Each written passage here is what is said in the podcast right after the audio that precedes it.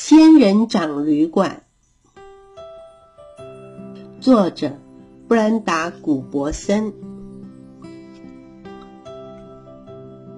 在那好干好热的沙漠里，有一天，一颗鲜红色的果子从高高的巨人柱仙人掌上掉了下来，扑通，果子在沙地上爆开。里面有两千颗黑色种子，在阳光下闪闪发亮。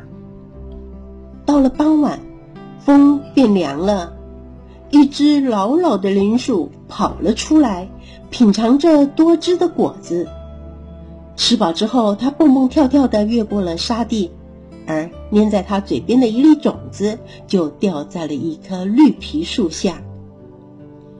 一只正在找东西吃的。斑点地松鼠没看见这粒种子，正在树上高歌的家猪雀也没有看见它。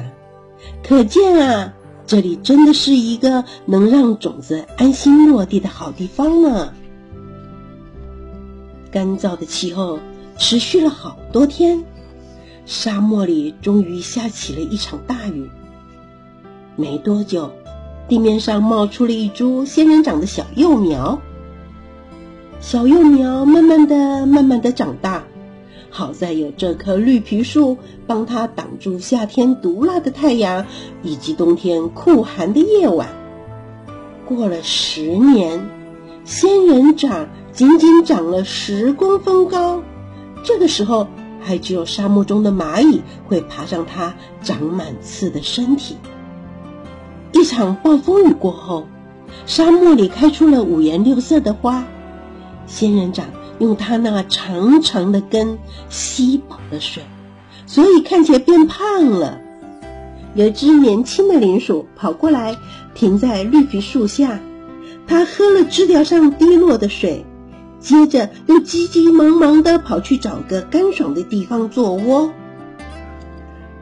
当沙漠长时间不下雨，仙人掌只好用掉储存在身体里的水分。所以看起来又变得瘦巴巴了，连绿皮树的叶子也掉光了。不过，如果想躲太阳，仙人掌还是可以提供一小块遮蔽的地方。二十五年后，仙人掌长到了六十公分高。一只长耳大野兔在仙人掌旁边纳凉，顺便在它绿色的茎上咬了一口。大野兔一看到远方有只小狼晃来晃去，赶紧躲进附近的地洞里。五十年后，仙人掌终于长到了三公尺高了。它站在老老的绿皮树旁，看起来又直又壮。它那黄白相间的亮丽花朵。终于第一次绽放在仙人掌的顶端。从此以后，仙人掌花每年都会在春天的某个夜晚绽放，到隔天的中午就凋谢了。仙人掌用美丽的花朵向蝙蝠里的动物打招呼，欢迎鸟儿、蜜蜂和蝙蝠日夜轮流前来享受甜美的花蜜。花凋谢一个月后，仙人掌的鲜红色果子成熟喽。果子里装了满满的黑色种子。有一只花生啄木鸟来吃果子，它看一看这颗仙人掌后，决定住下来了。啄木鸟在沙漠中找到了这个最棒的地方，它要在这里盖一间全新的旅馆。啄木鸟马上开始动工。它唯一的工具就是那又长又硬的鸟嘴，叩叩叩！它在仙人掌的身体里钻了个洞，叩叩叩！这个洞挖得好深好深，这个房间挖得既宽敞又舒适。不过，仙人掌并没有受伤哦。仙人掌让整个洞都接上了一层硬硬的痂，避免体内水分流失。啄木鸟的新巢不受天气的影响，大热天里可以避暑，寒冷的夜晚则是暖烘烘的。而仙人掌也收到了谢礼，因为啄木鸟会帮忙吃掉害它生病的虫。六十年后，仙人掌旅馆已经有五公尺高了。它为了增加空间，开始长出了分支。一只啄木鸟在仙人掌的主干上挖好一个新房间。它的楼上有一只白翅鸽在分支筑巢。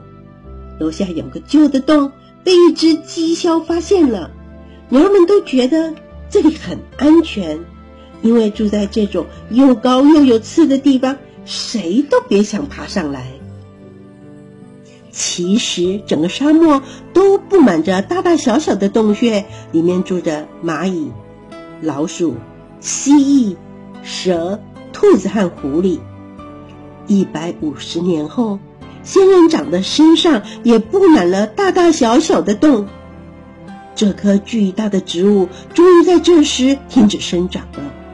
它已经长到了十五公尺高，还有七个长长的分支。它的重量大约有八公吨，就和五辆汽车一样的重。大家都想住进仙人掌旅馆，因为在这里，鸟儿可以安心下蛋，林鼠可以好好照顾宝宝，就连昆虫和蝙蝠也都住了下来。当一只动物搬了出去，就有另外一只住进来。在每年的春天，他们都会来享用甜美的花蜜和多汁的红色果子。终于，在两百年后，好老好老的仙人掌被一阵强风吹得摇摇晃晃，接着“嘣”的一声倒在了沙地上。它粗壮多刺的分支也断成了好几节。这些住在高处的动物。必须再找一个新家，而喜欢住在离地面较近的动物马上就搬了进去，像是马鹿、蝎子、一大群的蚂蚁和白蚁，他们很快的就在这栋倒塌的旅馆里找到了新家。几个月后，仙人掌只剩下那曾经支撑它高高站立的木头支架。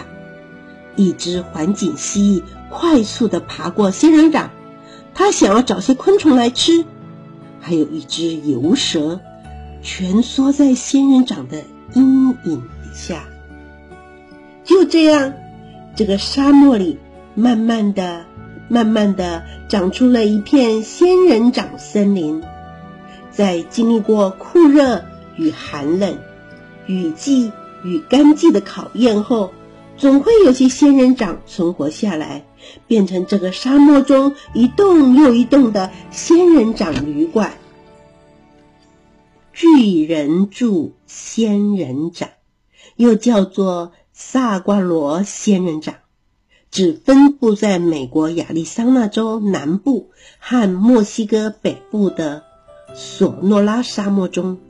那里有一大片的地区被标示为巨人柱仙人掌森林。不过，那可以算是森林吗？如果是，那这些树的叶子在哪里呢？